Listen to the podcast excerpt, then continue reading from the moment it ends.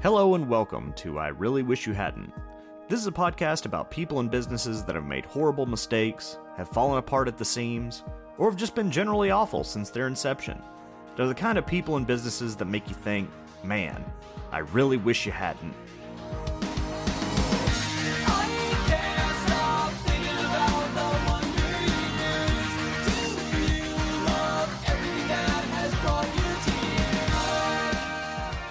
Everybody, and welcome back to I Really Wish You Hadn't.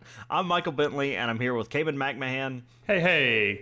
And finally, back from the beach is our producer, Colin Moore. Hello. So, again, sorry for uh, the confusion on the last episode. I'm Um, not. I take full responsibility. Uh, but we're here now with uh, something a little a little more relaxed, a little more Pina coladas. a little more pina coladas, No. um, a little more uh, seltzers for some of us. oh God, that's what he's drinking. It is. It looks like milk, but Mm-hmm. icy milk. Gross. That's some messed up shit if you drink iced milk. Like, I'm not going to trust you. Ever. Well, here's the thing: is like back in the day, like you had to drink iced milk. If you wanted cold milk, you had to. No, you put it in the freezer ice. box. Why couldn't you just, well, if like, you ha- put I'm it... talking in the old old days, there was no freezer box. Why wouldn't you just put the milk in the ice instead of the ice in the milk? Look, Cayman. You've said Like, the same cut thing. a hole in the ice and, like, just stick a bottle of milk down there. No. No, no, no. I'm not saying oh, you put the mean milk like a directly. big block of ice? Yeah, yeah. yeah. Yeah, and you just Like put the put bottle it in of a milk cooler. on. Like putting it in a An freezer. ice box. That's how that's how icebox worked. You got ice delivered. It was a big block of ice delivered every day. That's how refrigerators worked for a while. And then you just put your cold stuff in there with the ice. Right. Yes. That is how that worked for a long time. Michael, So this week we're talking about the history of the freezer. Um, no. This week, uh, due to due to a request, we're actually going to do another. I'm really glad you did. Um, just uh, you know, just to try try to hey, stop fucking looking away from your mic while you're talking. Just to try to lighten the mood. A little production production insider tip. So Cayman and I have each prepared a topic. Uh, you know, you know the drill. We both have a topic. Uh, our topics are completely unrelated to each other's. In fact, I don't know what Cayman's is. I did tell Cayman what mine is, so he knows. But um, yeah, we're just gonna present two things that we're really appreciative of, and kind of, kind of in the same style of our really wish you hadn't episodes. Instead of a downer, it's going to be an upper. Yeah, because you know you got to mix the uppers with the downers. That's how you party. Right. Don't I want mean- too much of either. I do love Jaeger bombs. Who doesn't? Oh, Jaeger bombs are delicious. All right, do you want to go first, or do you want me to? Um, I feel like mine lends itself better to being last. Okay. Does that mean, so? You go first. You go. You go. That's fine. All right, I got it. Okay, so for my topic, I chose Gabe Newell, uh, the founder of Valve Software. If you don't know who they are, they created a lot of great games, and I'll kind of go into it throughout the the story. Oh yeah. Name one. Uh, they made Mario. I'm pretty sure. Oh, okay, that one's pretty good. No, they didn't make Mario.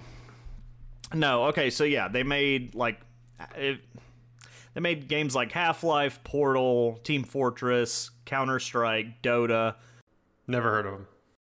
Left 4 Dead, you know, they, they've made a lot of games. They also created Steam, but that's all going to come up in the episode. You left out Ricochet.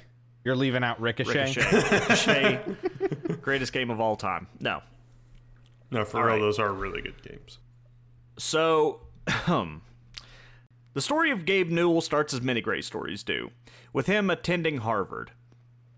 Now, I know that that's a little boring compared to how I normally start one of these, but I really couldn't find a single shred of information about Gabe Newell before his time at Harvard, which leads me to believe that he was hatched from an egg in some kind of Harvard medical lab experiment. So, after three years of studying at Harvard, Newell's brother got a job at a tech startup in Seattle, Washington. Gabe decided to fly out to visit his brother and to see Seattle. But when he got there, his brother was so busy working that Gabe just kind of had to hang around the office and, you know, talk to people. And Steve Ballmer, the president of the company, got mad and told Gabe Newell, if you're going to be spending all your time hanging around here, you need to do something useful. So he offered Gabe a job, and Gabe dropped out of Harvard and took a job with his brother at a small startup called Microsoft. Oh. You may remember the name Steve Ballmer from our Blackberry episode. He was the guy who laughed in a reporter's face and said that there was zero market for the iPhone. Good.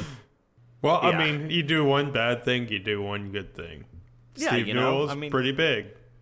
Steve Newell? No, I messed that up. Gabe. Oh, now I can't unthank Steve Newell. It's Gabe Newell. Steve Gabe Ballmer and Gabe Newell. Gaben. Gaben. Gaben, as he's known. Right. So, when a reporter asked him years later about his decision to drop out of Harvard, Gabe Newell said, quote, I learned more in three months with those guys at Microsoft than I did the entire time I was at Harvard. In Harvard, I learned how to drink beer while doing a handstand in the snow, which, you know, is a useful skill, but not nearly as useful as how to actually develop software. End Dude, quote. I'd pay so much money to see Gabe Newell doing a handstand. yeah, And he's drinking beer. And drinking beer. and drinking beer. Yeah, that's the thing. Is like that's to do. Yeah, that's that's pretty good. But I I fundamentally disagree with that statement. I think I think the first skill is way more important than the second. But hey, priorities. Well, you have to be able to handle the stress of learning the second skill. Exactly. I, I don't think he would have been as good at the software without knowing. For it's like uh, the Mr. Miyagi, right? You think you're Right. learning how to wax a car. What you're really learning is karate. Right. Right. Very important. Sweep the leg. No kick to the if done properly. No can defend. I don't know that I can say that. um, Well, also, bonus strategy if you're on your hands doing a handstand while you're drinking your beer, no one can sweep your legs. it's a good point. Can't be done. so anyway, this started Gabe's 13 years of experience with Microsoft. While he was there, he did work for Windows version 1. Like he was on the ground floor of Windows. And so Microsoft had been known for their DOS operating system for a while. But Windows was when they really like tried to get into a fundamental UI that anyone could use. Right. They did a good job. Gabe Newell was also a major developer for Windows NT, which stood for New Technology. And this was when Windows stopped looking like a mainframe wearing lipstick and actually started to look like what we think of today as an operating system. And honestly, it looked more like the old Macintosh operating system than modern day Windows, but you know, it took a couple iterations to get there. But there was one project that he worked on that I really think sealed the deal for his future. You may have heard of a little game called Doom, developed by id Software. It was arguably the first smash hit computer game. And the first few levels of the game were distributed as shareware, which, as we talked about in our McAfee episode, meant that it was free to distribute through floppy disks and internet message boards. And so it got hugely popular. Like some numbers put it at 20 million downloads and like plays. Like which for this time to have that many compute like there's not that many computers. Doom also happens to be one of Gabe Newell's favorite games of all time. The issue was that Doom was designed for MS DOS, which, as we just said, was the predecessor to the new Windows operating system, and work was going to need to be done if they wanted to get it working on Windows.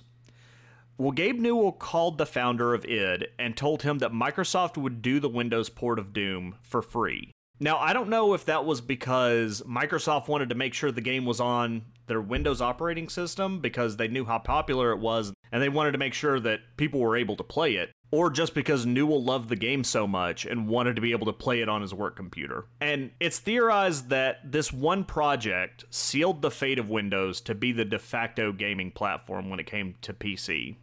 Wait, can I ask what year this was? Uh, 93. Okay. So, there is a strange reality where if Gabe Newell had not existed, Columbine might never have happened. Don't don't do this. I know exactly where you're headed. You're you're gonna do the the Bill Gates in the trench coat with the shotgun thing. No. I was just gonna do because then the Klebold's wouldn't have it on Windows. Oh. Oh, well, have you seen the Bill Gates in a trench coat with a shotgun? No. Uh, it was a commercial for uh for Doom on Windows, and it's Bill Gates, like basically looking like one of the kids from Columbine. It came out like a year before. Yeah, it was bad. They pulled the commercial pretty quickly. Oh, I want to look that up, but we can move on. But that wasn't the only connection between Newell and id Software. One of Newell's coworkers at Microsoft, Michael Abrash, left Microsoft to work on id's next game, Quake. So, inspired by Michael Abrash's move to the world of video games and riding the high of porting Doom, Newell left Microsoft along with his coworker Mike Harrington to form Valve Software. And luckily for them, it was known at this time people leaving Microsoft were loaded. They were there was the term Microsoft millionaires. Basically, anybody who got in on the ground floor. Um, and Newell was, I think, like 257, something like that, uh, of Microsoft's employees. So he was pretty close to the ground floor. But see, can that happen anymore? Like with companies? I don't feel like it does. Yeah, absolutely. No, I mean, I, I know someone who knows someone who got in on the ground floor of Uber and she is set. Like she is. She, so what is it? Do they just pay you with stock, and that's how that happens? Yeah, pretty much. Like a start. Yeah, a startup generally doesn't have the capital. You don't get a whole lot of money working at a startup, but you get yeah, you know, you you work for a company that you believe in. You know, yeah, you get you get the stock options, and you know if they take off like Uber did, I mean you're you're set like Microsoft did. Yeah, so founding Valve Valve Software was not a big financial burden on these guys. Um, and weirdly, they founded Valve on Gabe's wedding day.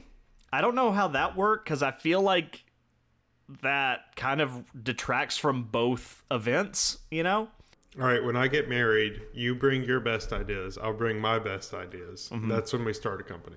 Well, I tell you what, it ended up working for his wife because very recently they got divorced and she walked out with like a billion dollars. So, oh. yeah, just a cool billion. Just a cool billion with a B.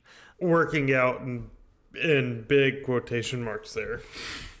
So, Valve's first big project was a game called Half Life, a first person shooter with a mix of science fiction and horror elements. They used their connections at id Software to get access to the Quake engine, which they modified into their own creation. Half Life was released to critical acclaim and is widely regarded as a masterpiece that ushered in a new era of first person shooters. And from there, Valve became a powerhouse of the gaming world. They made Lightning Strike twice with Half Life 2, which revolutionized the technology of game physics, and they began doing something that no one had ever done before crowbars. Yes. No. People were creating new games by modifying Half Life, which was pretty common at the time. But the weird part was Valve was hiring the teams behind the mods and releasing those mods as full games. And this was done with games like Team Fortress, Counter Strike, and Portal, which were some of their biggest games, even to this day. Oh, yeah. So they really made like one game and it got huge. I mean, Left 4 Dead was also. And Dota. Dota is a little bit of a different story, but. Yeah. I thought Left 4 Dead. I thought Left 4 Dead was a. Uh, I don't think it was a mod. Like originally started as a mod, or it, the idea came from a mod. Maybe it did. I don't know. Uh, maybe uh, it could be wrong. We'll have to look it up later and see who's right. and Dota was a mod for a different game yeah, that they, that they bought, bought and then remade into a quote unquote sequel and called it Dota 2. But yeah, so so Valve was big on taking stuff that that the community was making and monetizing it, but not just like stealing it, right? They were hiring those teams in and sharing the sharing the wealth, I guess. Yeah, they're sharing the love, man. That's sharing awesome. the love, baby. It's what it's all about. Yeah, I mean they still do that. Underlords, Dota Underlords was a mod for Dota. It was a custom game for Dota. Yeah, it was a mod for Dota. That's right. Yeah, was... I mean they just I mean to this day they're still doing it. It's crazy. Yeah, that's great, dude. Why like make stuff that. when you could just let everybody else make stuff and then you can make the money, you know? Well, also, if the community's paying something for free, like, it, it must be good. Yeah. Also, they're really yeah. good about, like, making their stuff very affordable and very low yeah. cost. Well, that's because they just go after, um, you know, people who will pay for a hat in game. Well, that's Yeah. some buy- of their games, Who will buy digital goods? but it's also Yeah. like, like you, everyone uh, on PC owns these games. You know, Yeah. you can they can make their games cheap because literally everyone has them. Yeah. How much was uh, Half Life Alyx? It was a full sixty when it came out, but it was on sale in the summer. Was it really? Mhm. I'm surprised. It's really the Well, I first guess you can't- AAA VR game. I mean, it deserved it. Are they AAA? Yes, Valve, Valve is at AAA. At this point, yes. So all the while, you know, they're making games, they're making money, but there's a whole other piece to the Valve story. They were making an effort to revolutionize the games industry outside of just the games themselves. You see, Valve was facing a problem with their multiplayer games like Counter Strike. The issue was that there was no easy way to distribute a, a, the,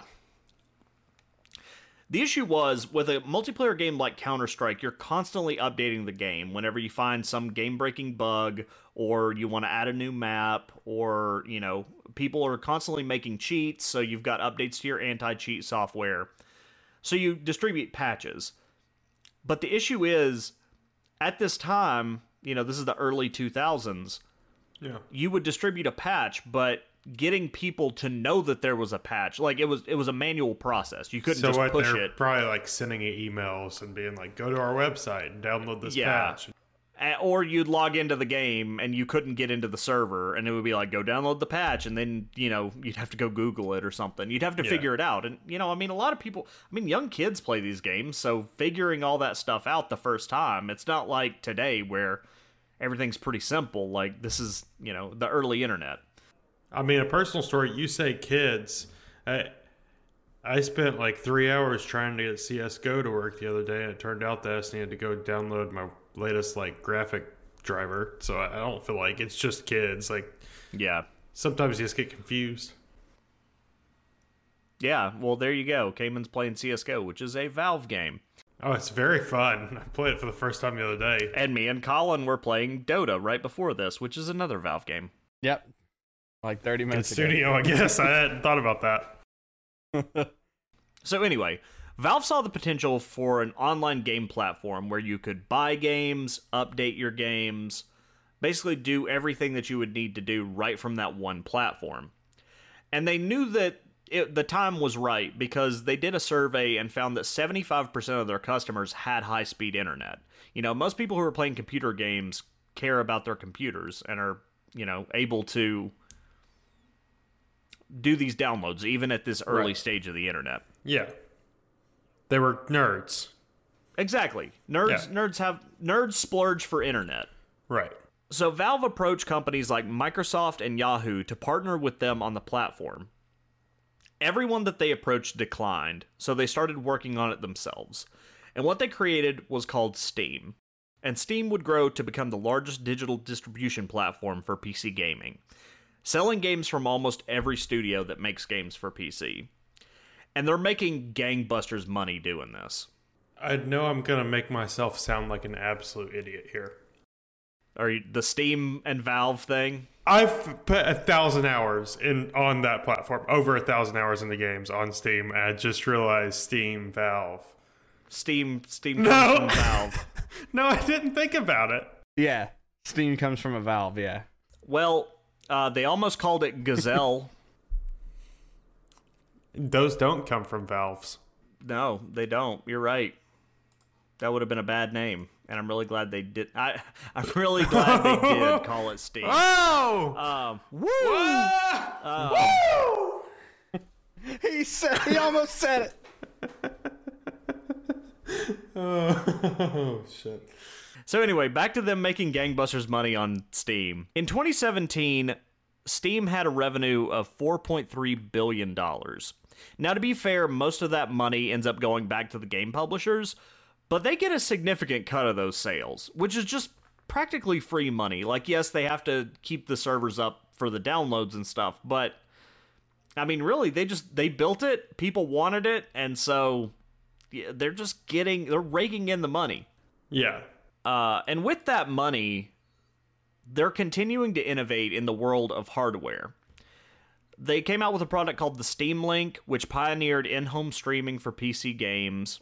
They made a controller called the Steam Controller, which innovated touchpads on controllers or something. I don't know. It was fine. It's not great.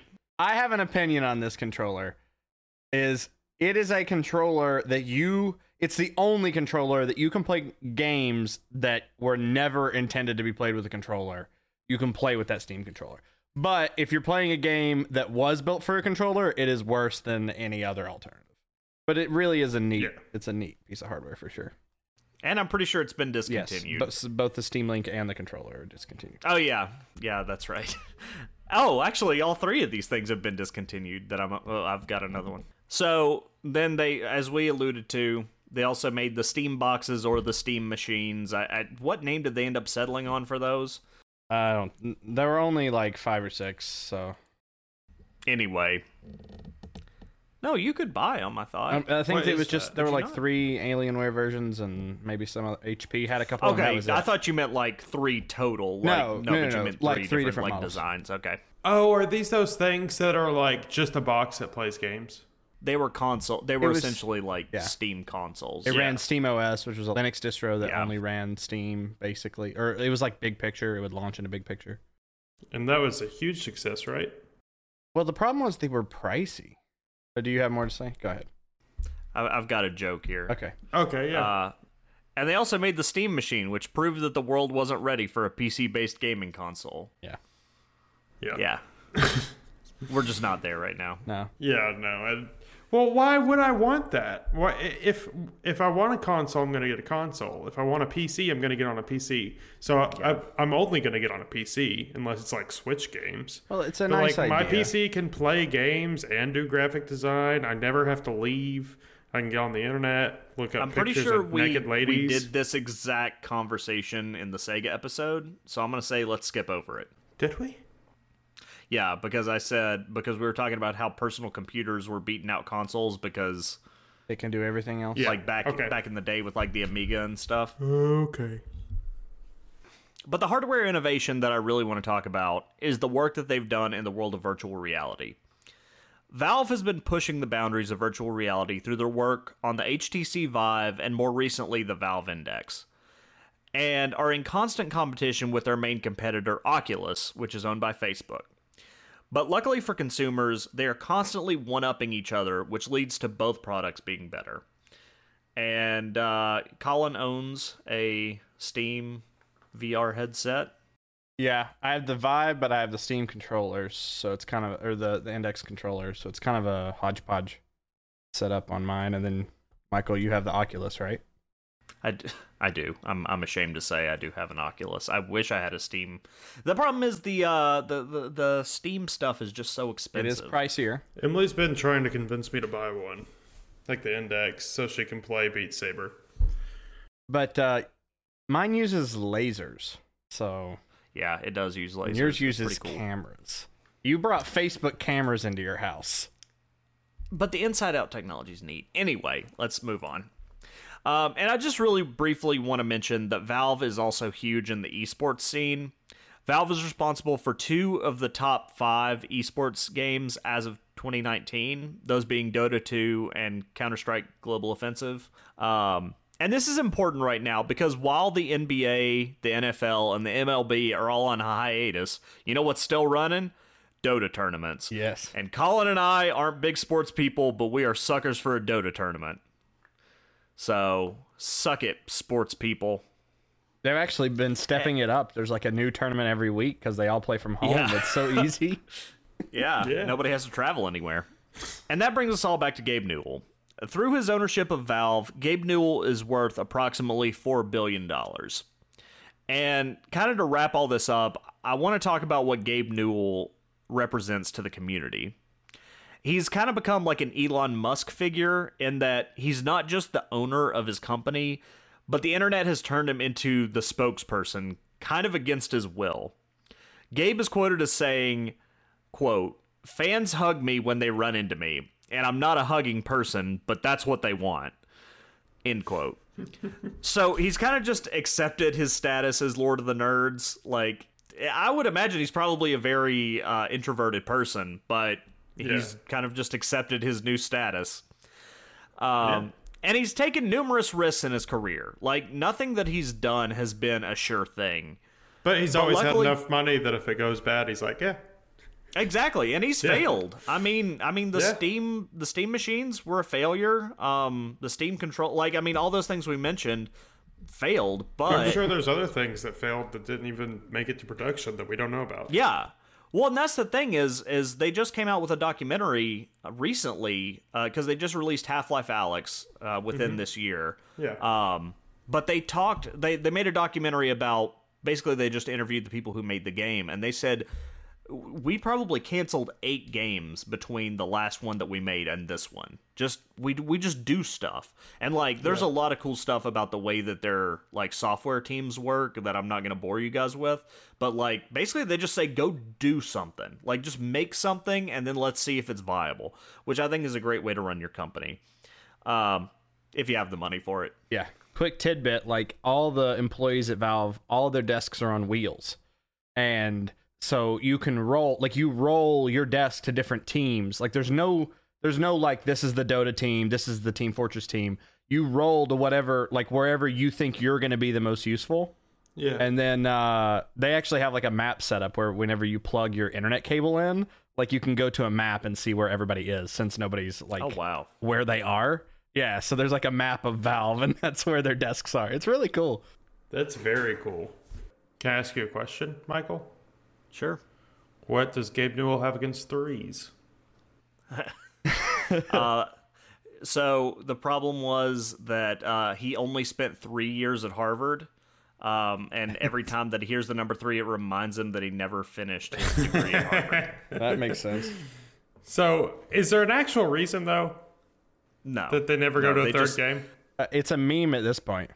I think after two games, they just they're done with that concept. Like they're so free spirited that they're just like, let's go make something new. Yeah, because I it's like it's. I mean, you have Half Life. There were two games before Alyx, but they don't.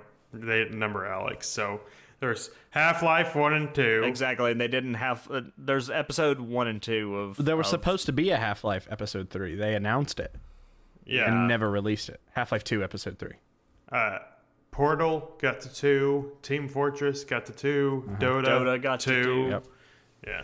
So interesting. There's a an announcer in Dota two, an announcer pack where it's Gabe Newell.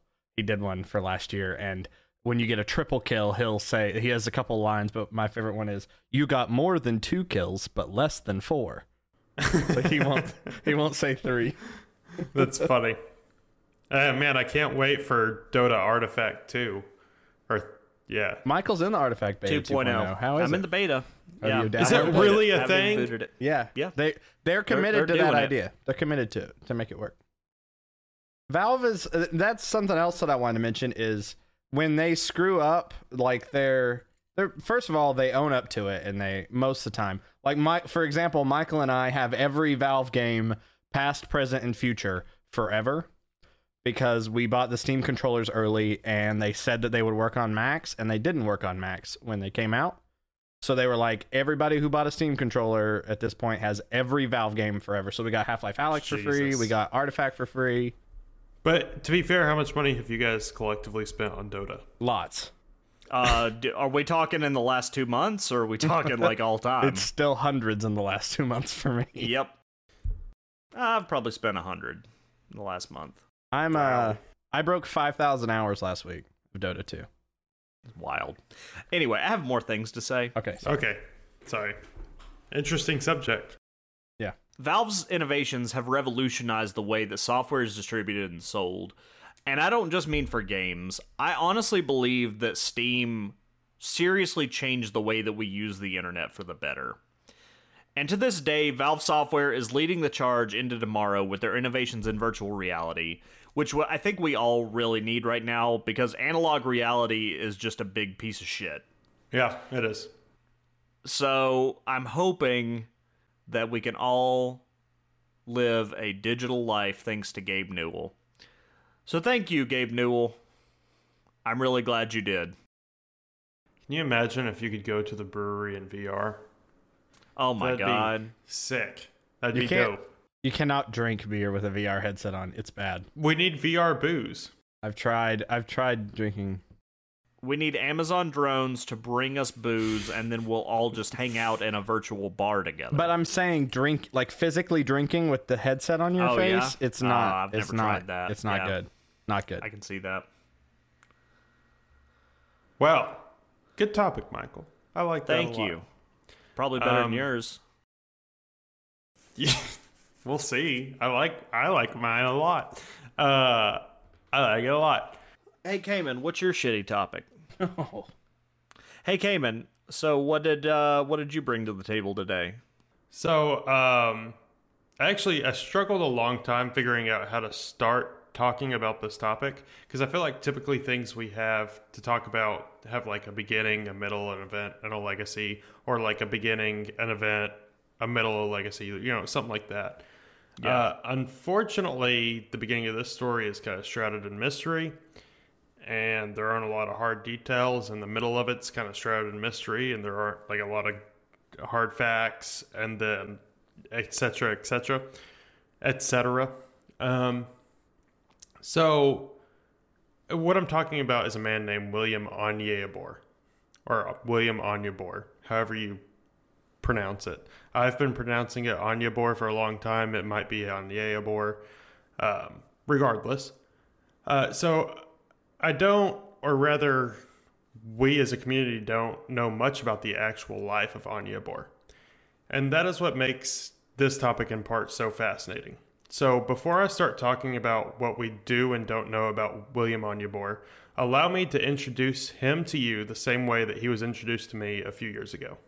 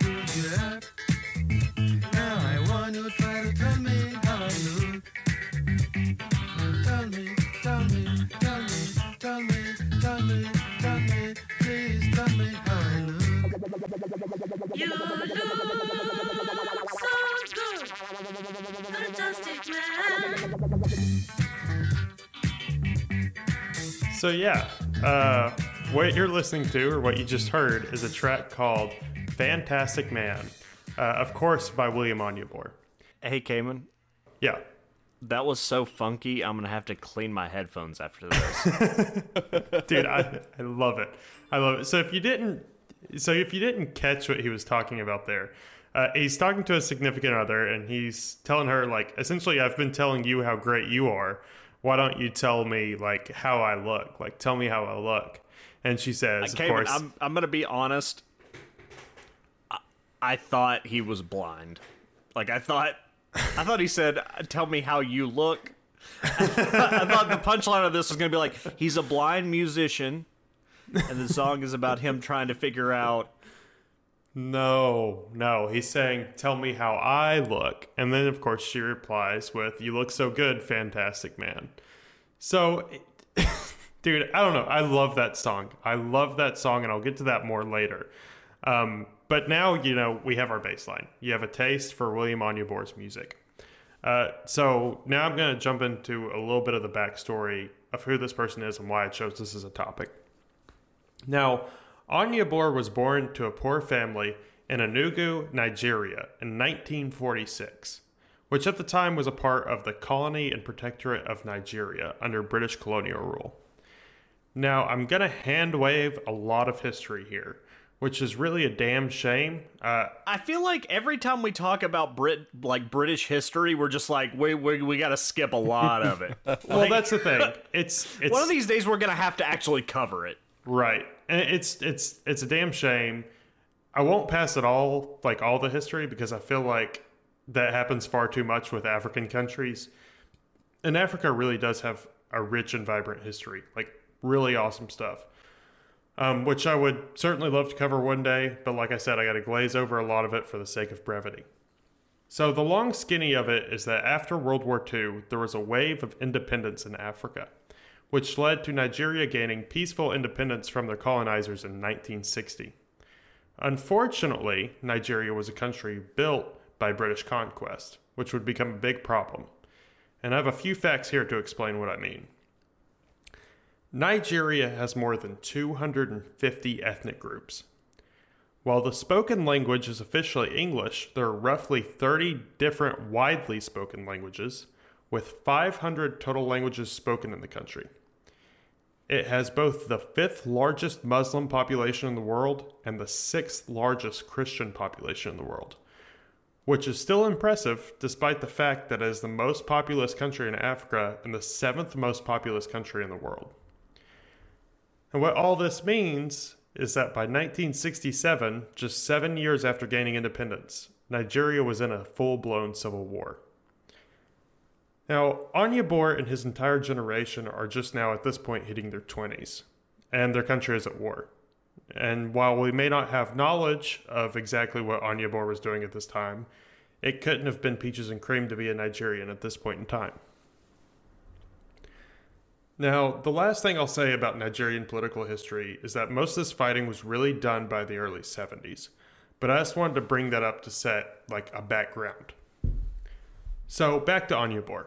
Now, in the 70s, Onyeabor apparently saved up enough money to leave Nigeria to study record printing in Europe with the hopes of coming back to Nigeria to open his own record factory. During this time, Onyeabor possibly receives a law degree and goes to either the USSR, America, or France to study film. Like I said, we don't have a lot of concrete facts. But you know it was film. we don't know where, but we know he studied film. Maybe he studied film. Maybe he studied film. Maybe he got a law degree. Like I said, a lot of this is hearsay. This is conjecture. Uh, and a lot of these things were like rumors from his hometown. So there's still some evidence to support them, which is why I bring them up. And I'll get into that as well. So, somewhere in the mid 70s, Onyeabor returns to Nigeria, and in 1977, he releases his first album, Crashes in Love. Now, the back cover of the album describes him as a French and American trained professional filmmaker, and the record appears to be the soundtrack to a film of the same name about an African princess's love story.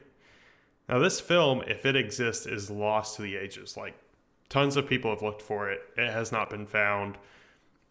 William Onyeabor never confirmed if it existed. But we're talking like the 80s by this point, right? No, this is uh this is 77 when the album comes out. Well, still late 70s. Like, I mean, yeah, films got lost back in like the 30s. But like, come on, late 70s? It's a film in Nigeria. So, I mean, if it did exist Wait, okay. So okay, so it's not like an American or French film. No, he's back in Nigeria at this point. Okay. Yeah. So all this takes place in Nigeria. Okay. Now, Will Films Limited Studio, which by the way is the record label owned by Onyeabor, and also Will Films is who prints records. They're like a big record factory and music producers. Um, I say they, it's all Onyeabor. Uh, it has its logo on the cover of this album as well, along with some cinematic graphic elements, I would say. So, like rolls of film and things like that. Things that would very much make you think, like, oh, this is a film company, not a record company. Um, but, like I said, if this was a film, it's gone. Now, Anya now Onyeabor's music, as you heard, is very unique. And for the next eight years, Onyeabor goes on to make eight self produced albums. Now, this isn't to say that Onyeabor was alone in dishing out the records in Nigeria at this time. With the war winding down, there was a cultural explosion happening. Plenty of amazing bands were popping up in Nigeria, such as the Sea Jeebs and the Funkees. playing a new style of music called Afrobeat, which is kind of a mix between traditional African beats and the funk music being popularized in the US at this time. I think mostly like James Brown. Think of like James Brown. Yeah. So that's kind of a mix between like African beats and the music the funk music popular in the US at this time, like James Brown. So you could say that William Onyeabor was a part of this Afro beat movement, but it didn't, but it wouldn't be fair to say that that's all that he was. See, Onyeabor really stood out from the crowd because of his use of synths to create his own style of electronic music and his ability to work with multi-track recording in ways that only some of the best music producers in the world could do at the time. Now, these differences meant that Onyeabor was making music in a way that no one in Africa was at this time. But it's not a stretch to say that he was making music in a way that no one in the world was making at this time. At best, you could compare him to Parliament or Funkadelic, whatever you want to call him, uh, which had released Mothership Connection, which is an amazing album, by the way, if you're getting into the funk genre. Uh, that came out in 1975. But if you go listen to like that style of like kind of getting into electronic funk compared to Anya Onyeabor right now, you, you'll see that they're leagues apart in their style. They have a completely different feel to them. Also, at this time when Anya Onyeabor was making music, synths weren't mainstream yet. Electronic equipment hadn't really come around, and it's because the equipment was expensive and it was difficult to learn how to use. It was damn near impossible to obtain in a country like Nigeria unless you brought it into the country yourself, which obviously he did.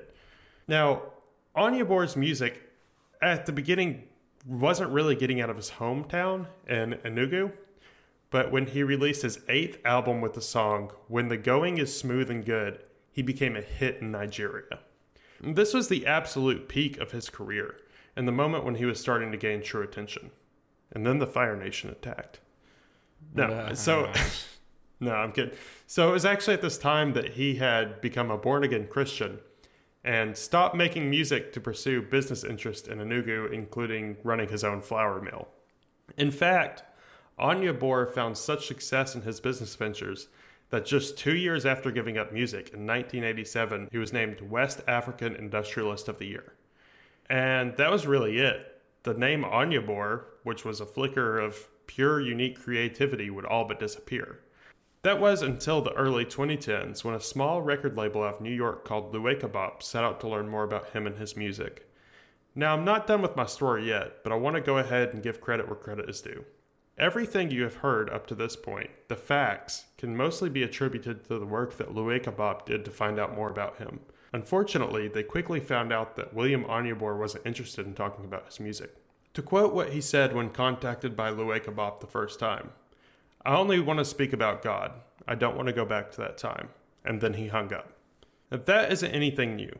See, even when Onyeabor was creating music, he was a recluse. He didn't hang out with other people in the music scene, he didn't do live performances, and he wasn't very interested in talking to reporters. Now that that part of his life was over, it was obvious he wasn't interested in talking anymore about it.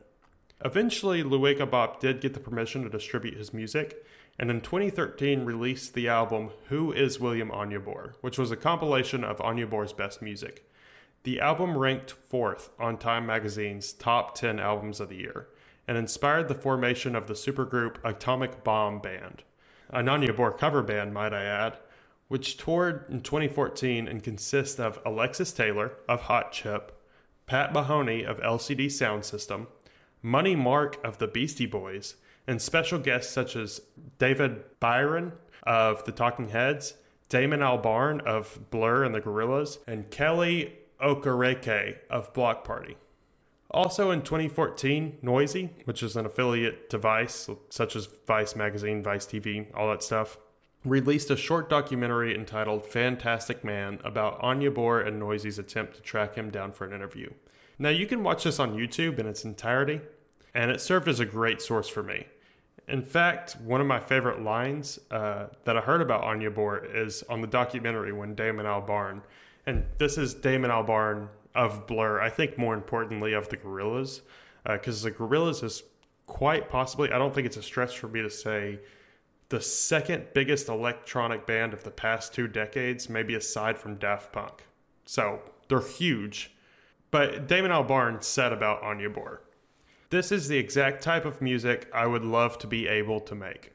And that's coming from Damon Albarn. Like multiple hits, multiple successful bands. Damon Albarn uh, said that the music that William Onyeabor makes is the music that he'd like to be able to make.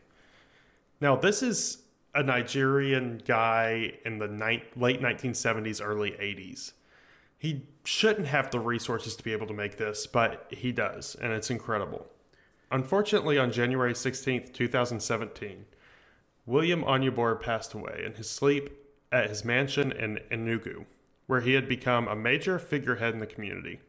He was a chief, an appointed justice of the peace, a successful businessman, president of Enugu's Musicians Association, and chairman of the city's local football team, the Enugu Rangers. It's been over 40 years since his music was originally released. And here's my I'm really glad you did moment. Because I love his music. I love all of it. I listen to it so frequently. It's fantastic. Onyeabor was so unique and creative, and his music shows it. Even the song we played earlier, that was about him asking his significant other to tell him how he looks, is such a different perspective and such a genuine way to approach a love song. I think it's apparent that he didn't make this music for notoriety, and he didn't let it define him. And the thought that this Nigerian man made music to that I, to this day, as an American 50 years his junior, enjoy so much is remarkable. On talking about his music, Onyeabor stated, I'm only proud of my music because of the creative aspect of it. I didn't use it strictly to praise God. And That is why I've decided now that henceforth all my revealings will be praise God and preach the word of God. Even though I am not an overtly religious person, I can respect that level of devotion. So, regardless, listeners, go check out his music. It's absolutely great. It's been a major influence in my life. It's something that makes me happy. I enjoy it very much. It's my I'm really glad you did. And if you like what you hear, go support the label Luaka Bop. Like I said, they're the ones that dug up a lot of this information that I was able to find. And they do a great job of bringing great music from other countries into the spotlight. So they have all sorts of other awesome artists that you can go check out. I actually bought an Onyeabor t-shirt from them the other day because I was writing about this episode and I was like, I should really support them. Uh, so I can't wait for that to get in. Also, they of course told us that we could use Onyeabor's music for this episode. So super huge thanks to them for everything that they do and for letting us use that. And that is my topic. That's my I'm really glad you did. Funky. That's Funky. cool. That was a cool topic. I'm glad that you brought that. All right. All right. So what's now? Um, now listener mail. Listener mail. Um, we are reading all of them out loud, and we're gonna discuss all of them out loud. And you're not gonna hear all of them because the ones that suck we're gonna cut. Okay. Yeah. Yep. So if you don't hear yours, you should feel bad. Feel bad it about yourself. You suck. You should write us another email like about you. how we didn't read your email. That's right. Because we're reading all of them. All of them. We address all emails, but a lot of them we address address internally. Yes. Yes. We swallow them at night, That's right. like our emotions. Well, that's not all Cayman swallows at night. Okay. all right. The First other up. thing is semen. Yeah, yeah. I was thinking Oreos because I'm a fat fuck and I can't stop having cookies before bed. Listen, if you don't eat an entire sleeve of Oreos before you go to bed, you're not doing it right. You're not living your life to the fullest. Okay. First email. Okay. First email. First email. It's from Bobson Dugnut, and he says, That's not a real name. "Well, it's not a real name. I know who it is. it's not a real name." Okay. I want. Oh, sorry. Uh, and normally we only. Bobson Dugnut is a pseudonym. Yes. Normally we only say first name, but we know this is a fake name, so I'm going to say the whole name, and that that'll go for the whole thing. Anyway, I wanted to answer a few questions about vampires Michael and Cayman asked in Sega Part 1. Vampires want young women's blood because virgin blood This- tastes the best. This is why, in reality, vampires love gamers. Also, Okay. va- also, no, no, no, we're not done. Okay. Also, vampires have blood. However, being undead, they do not have a heartbeat. Okay. I want to address something. Go ahead. Listener emails canceled. Actually, I want to address a couple things. Mm-hmm. Yeah, no more listener emails. We're canceling, Canceling everything. it. that was Okay, awful. but but what he what Bobson said was, I want to address why they love young women's blood. It's because they love virgins. and they love gamers. Like they're subverting the thing by being like, "Oh yeah, gamers are virgins," but like he never addresses why it's young women's blood. Like young women don't have to be virgins. It's 2020. Well, it depends how young they are. I think You- that what he's saying is in reference to Night Trap. And It I- is. No, I'm not definitely sure what he's how talking young about. I'd consider that woman. Like she's not old. No, she was like 23 or something when they filmed that. Right. But why does it have to be women? But why does it have to be women? it doesn't have to Colin? be it's women. 2020. Night Trap could have been gamers. It He could have said been women. filled with gamers. He said, said gamers. women. He also said No. gamers. But he said that's why they like young women. He should You're have just right. said young people. You're right. This guy is misogynist. Bobson Dugnut, bad job. Bad, bad Bobson Dugnut. Bobson Dugnut is canceled. He's canceled. All right, so the next email is from Bobson Dugnut. Oh! And he says, Faithful listener Bobson Dugnut here again. Oh, no. Loved the Nixon episode. I just wanted to comment that whoever said Nixon doesn't drink should have verified that. There are official records of Nixon drunkenly attempting to nuke North Korea on multiple occasions. Dude was fucking insane and a drunk. And then a link to a Business Insider article called Drunk Richard Nixon Nuke North Korea 2017 1. Love the episode. Fuck Nixon. Why was Business Insider writing about Nixon in 2017? That's uh, one. It's not a confirmed fact. You can read the article. It's not confirmed fact. Two, I was very wrong about Nixon not drinking. I accept that. I take full responsibility. Dude, definitely drank. I thought that like um, Quakers. I, I, I thought that Quakers couldn't drink. Uh, they can. I don't. I don't know why I thought that. I They're- thought that too. I thought they just had to eat oatmeal, Only Yeah. oatmeal. exclusively oatmeal. oatmeal's shit. I hate oatmeal. Okay. You The can make it good with enough hot sauce. What? Okay, no, move on. Oh, no, wait, I'm we're thinking not, of We're not going to grits. acknowledge this. Grits, grits hot sauce. Okay. Uh, shout out to Dave Novak. Uh, you got your list of uh, you got your list of things that I wouldn't do last week. That's right. Thanks a lot to Dave Novak. Thanks, Whoa, Dave. Dave Thanks, Novak. Dave. So this next one is um, an email from Caleb, and it says the subject is Nixon impersonations, and it says I gave it my best shot. Oh, finally, an email from someone who isn't one of our friends. Oh, what? No, this is this is one of our friends. No, he's not. Okay.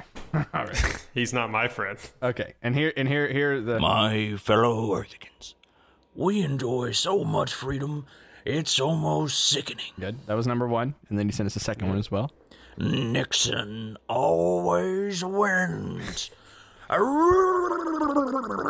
Yeah, it's it's it's not as bad as I expected it to be. It's actually pretty good. It's not so bad. It I sounds a lot about like Futurama Nixon. It's Yeah, well, it's really good. I know that's what it's based off. Not far off from normal Nixon. Impersonation of an impersonation. Great idea, Cayman. Yeah, that's what I would think. yeah, I stole it. From It's an impersonation of an impersonation. yeah, Okay. it's good though. Next Can't email complain. is from our old friend Bobson Dugnut, Oh my god. and this is what Bobson has to say this time. He says two comments. This is in relation to the uh, the fast food controversies episode that we did. He says two comments. Number one, Chick Fil A has the best fries, and then number two, I feel personally attacked when Michael said going through the drive-through, then parking and eating is sad, and then a frowny face. Chick Fil A's or Chick Fil A fries are only good for scooping sauce. Eating No. them plain is way worse. Chick Ch- no, I eat them plain regularly. They're definitely better. I I eat a lot of play. Here's the thing: is I I don't like I 'em. drive a lot, and so whenever I'm driving, I always stop at Chick Fil A. I'll get fries and a sandwich, and you can't do sauce while you're driving. I'll eat I'll eat plain Chick Fil A fries. They're good. Those fries are also easier to eat in the car because they're like a big piece. There's less, yeah. Yeah. There's less of them. Don't like okay. 'em. But I would say, Bobson, find help, my dude. You do not want to. uh, Okay, it's okay in COVID times because, like, yeah, Right. you can't go inside. Sure. But if you're if you're getting food in the drive-through, parking and eating it in your car, you need to talk to somebody. All right. There's Find gotta help. be somewhere is out there. Go.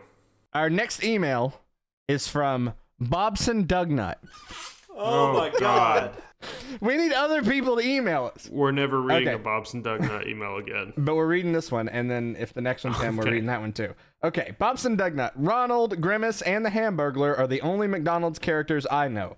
Also, Jack in the Box, more like ass in a box. That shit tastes like shit. I don't disagree with either of those. Well, we haven't had Jack in the Box, so we can't have an opinion on that. No one, none of us have eaten it. Cayman did say he was gonna have a Jack in the Box review ready for this episode. Well, I I said that, and then I found out that the Jack in the Box that was in my hometown has actually been out of business for what looks like a while, considering the building's like falling apart. Hmm. Also, after I said that, everyone was like, "Please don't." So apparently, it's really rough. If I didn't have to drive like two hours to get to one, I would consider it. But I'm not driving two hours for something that everyone tells me is gonna make me poop my pants. Because I'm just gonna eat it. I'm gonna poop my pants on the way back home. Like i- if it was ten minutes down the road, then I could go get it, eat it, poop at, at home, and not poop my pants. Anyway, All right. sorry. Next email is from Jack in the Box. Jack hmm. is delicious at dot com. You should all try Jack in the Box. It's delicious. I don't think that's Jack. That's that's what they said. Oh, sorry. It, it Uh, also it also says yes. Please address my comment anonymously. So I'm so, I did not Can you do read that. me the last Jack part of that email again? Yeah, it's Jack is delicious at dot com. Oh yeah, that sounds legit. Neato. Next email. Next email is from Holden McCox. And it's Very- uh That's a good real. one. If Yeah. you're gonna use a fake name, that's a good one. That's a really good one. I And- appreciate that. It's not a fake name. Anyway, uh, and this is titled Body Surface Burn, and it says When a burn PT comes, this is what we usually use to quickly determine surface area burn. The surface area then determines the rehydration the patient will need. Of course, they will determine a more accurate number once moved to a burn unit. And then it is a soft core porn image of a woman where um, each basically each body section is divided into 9%. They call it the rule of nines. He sent us another email that said, uh, if you were to look it's it up, we call obviously it the rule something of nines. from an anatomy textbook. Right, but it's not softcore porn. softcore porn. There, No. there is an arrow pointing to the vagina. The breasts are there. The butthole's there. It's softcore porn. Okay. Is the butthole there? well, or is sorry, it just the butt? it's cheeks. There's cheeks and There's like a cheek. line. Okay, There's that's a very different difference. than a butthole being there. big difference between cheeks and butthole. Sorry, there's no butthole. I'm so sorry. There's no butthole. It's also labeled genitalia one percent. There's a big yellow circle. Anyway, Okay, so so but but the idea is that you know depending on what parts of the body are burned, that's that's the percentage of the body. and it's called the rule of nines. Are they saying that your genitalia is one percent of your body? That's what they're saying. And it, and it has a yellow circle pointing to the front and to the back. Now, do they take do they take size into account? Like if Cayman got burned somewhere on, in the groin area, It would be like a half a percent. Yeah. Everybody beats Yeah, it was too to that easy of a joke. I saw it coming, Michael. okay. I came up with that joke in the shower two days ago. I've been waiting until now. Two days ago, Everyone that heard it immediately thought of it. as soon as you started So talking. you did not come up with it. No. You wouldn't have cut. We we did this already, and you didn't come up with it. You're right. Okay. I don't think we did this already. You can't prove it. Bring me your recording. Oh no no no! I've got one more thing. Yeah, so the the the official name is the Wallace Rule of Nines, and it's named after its its creator, Alexander Burns Wallace. Oh yeah, his middle name's oh, Burns. yeah, Yeah. that's dope. I also want to throw in that the next time we recorded after that episode, um, Cayman's fiance Emily was like behind him, and she said, "By the way, the way that we do Burns is rule of nines. So it's like you know we got from multiple sources the nurses out there. Yeah, everyone was really mad at us for not knowing about the Rule of Nines. Apparently, Yeah, we told her that we wouldn't use that. So I'll allow it this time, but in the future, if she has any comments, she emails us like everyone else. She's not special just because she's marrying me. Well, I didn't use the audio clip. If that makes you feel better, That's better. we've got it somewhere, I'm sure. Emily, if you're listening to this in the future, one, I love you. Two, it, send us an email, idiot. Podcast, and I really wish you hadn't dot com. It's so easy. You can use my computer to send it. Okay. You know what's weird? There's two different scales of the rule of nines, one for adults and one for children. For adults, the entire head is 9% of your body. For children, the entire head is 18% of your body. They're saying kids' heads are double the size of adults. Dude, like, kids have huge proportionately. heads. They have fucking Really? huge When's the heads. last time you saw a kid? Yes, Babies I have don't massive children. heads. Yeah, Babies, babies. but this is talking children. Children No, also children. have Like an eight year old isn't walking around with a head twice the size of Yes, his they are. Shoulders. They're they Oh my big god. I need to pay attention to children. Yeah. I, my head's been this size since I was like five. And I shit you not, be, I know because my hat size hasn't changed There's sizes of hats. since I was five years old. Yeah, we're an adult XL my entire life. You know there's sizes of hats? I also didn't know there were sizes of hats. I just buy a hat. Well, like baseball hats, like the ones that you get. Like, I, I don't also don't wear hats. If I wear a hat, my hair's fucked the rest of the day, so I don't really wear hats. Oh, I'm Colin. It's such a burden to have fucking hair. Oh, I have hair. okay, Baldy. Oh. Next email. okay, and I believe there's there's one more email, Michael, that I didn't get for some reason, and you got it. Yep. This one comes from T. I, I don't know if we're allowed to use their name or not, so I'm just going to say T. Pretty sure I'm y'all's biggest fan. Just wanted to say I love the I'm really glad you did episode, and I think you should consider doing more. You're welcome, T. We did this for you.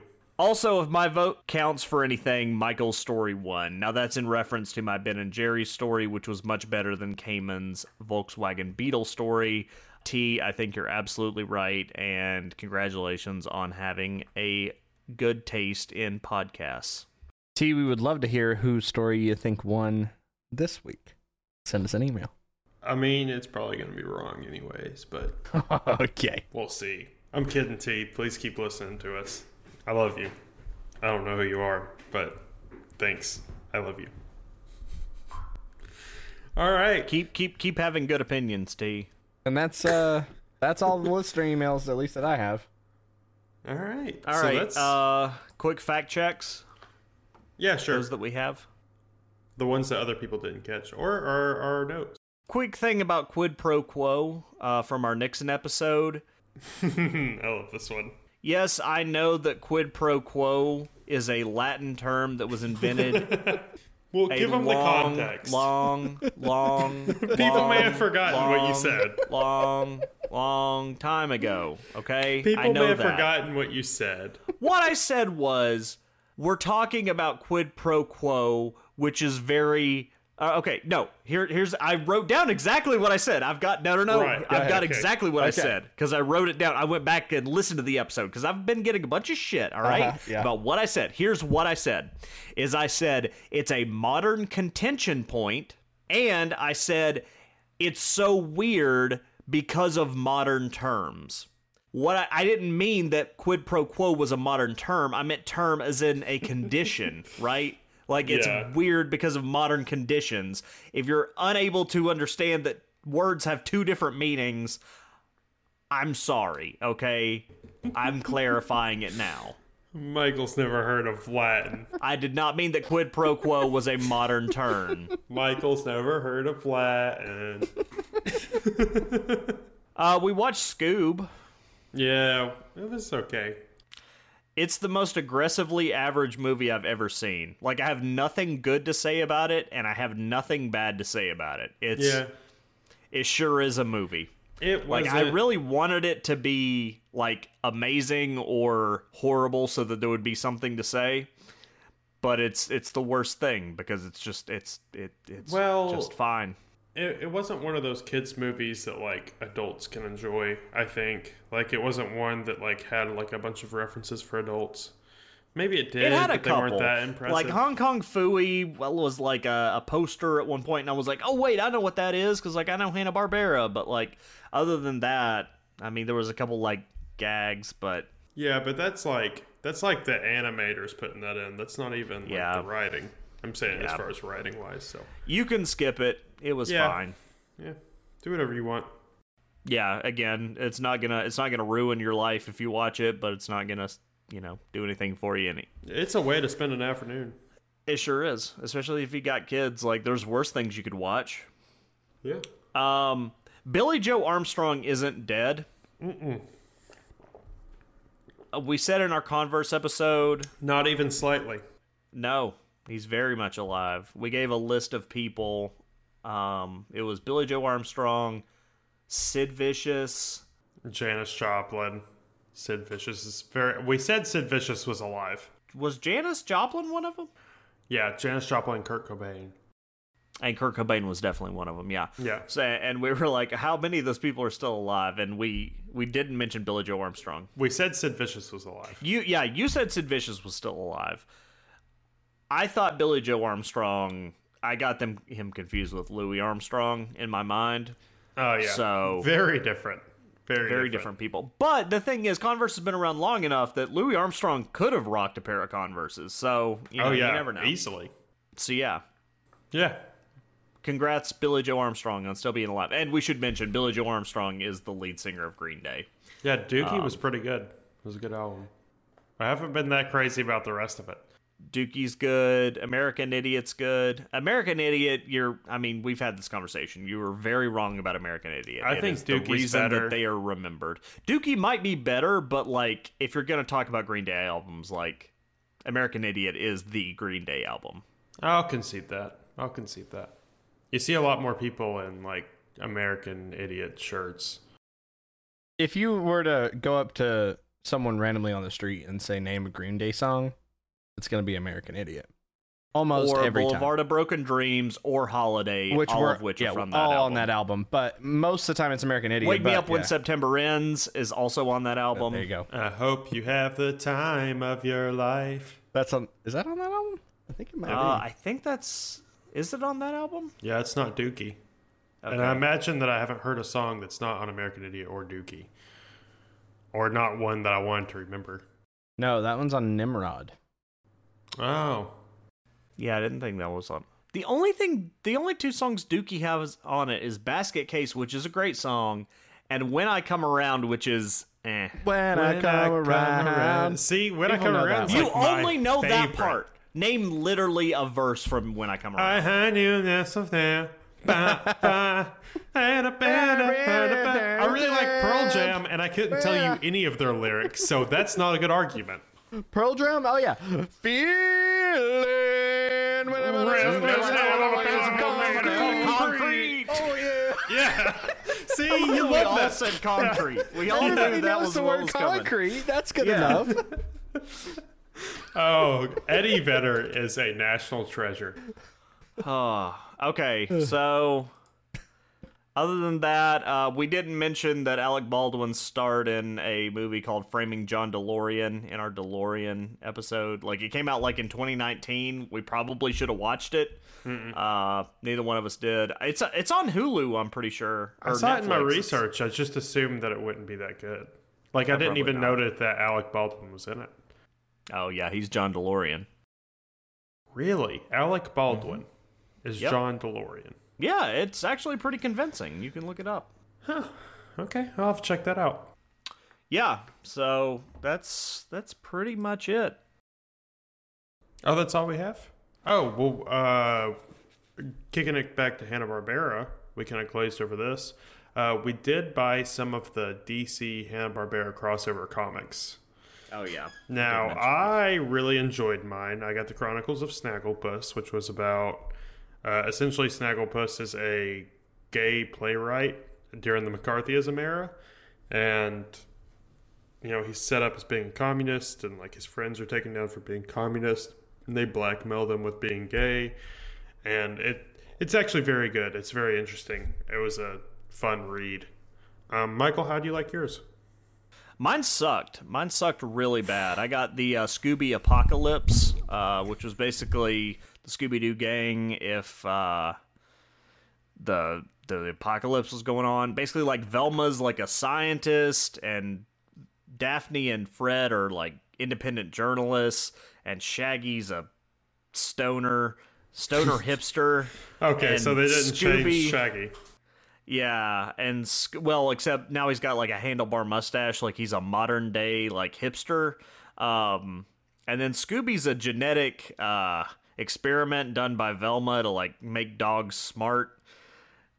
it's really bad. And then like her lab creates a bunch of monsters, but it's like a nanotech that's spreading, so like the whole world is turning into monsters. And they don't like solve the mystery by pulling the masks off. They just like take shotguns and like just blow people's heads off. It's like aggressively grim for no real reason. And like the the mystery machine is like a tank. It's it's bad. Don't don't just don't bother it wasn't good. I also only read the first issue, and at the end, there's like the twist that um, Scrappy is like coming after him, and he's like a half man, half dog, like beast. It's it's bad. Just I think I it. have one good idea that can make it work. If we brought it to TV, or I guess Okay. two good ideas, like bring it to TV, make it a Mm-hmm. cartoon, and we all know like the best, the best Scooby Doo cartoons have special guests. Mm-hmm. Keanu Reeves is John Wick There you- Perfect. in the. Scooby Doo universe. I would love it. I'd watch it. I would love it. I Yeah, would. I would 100% watch it. I'm about it. I'll watch any here John for it. Wick. It's not good. It's entertaining.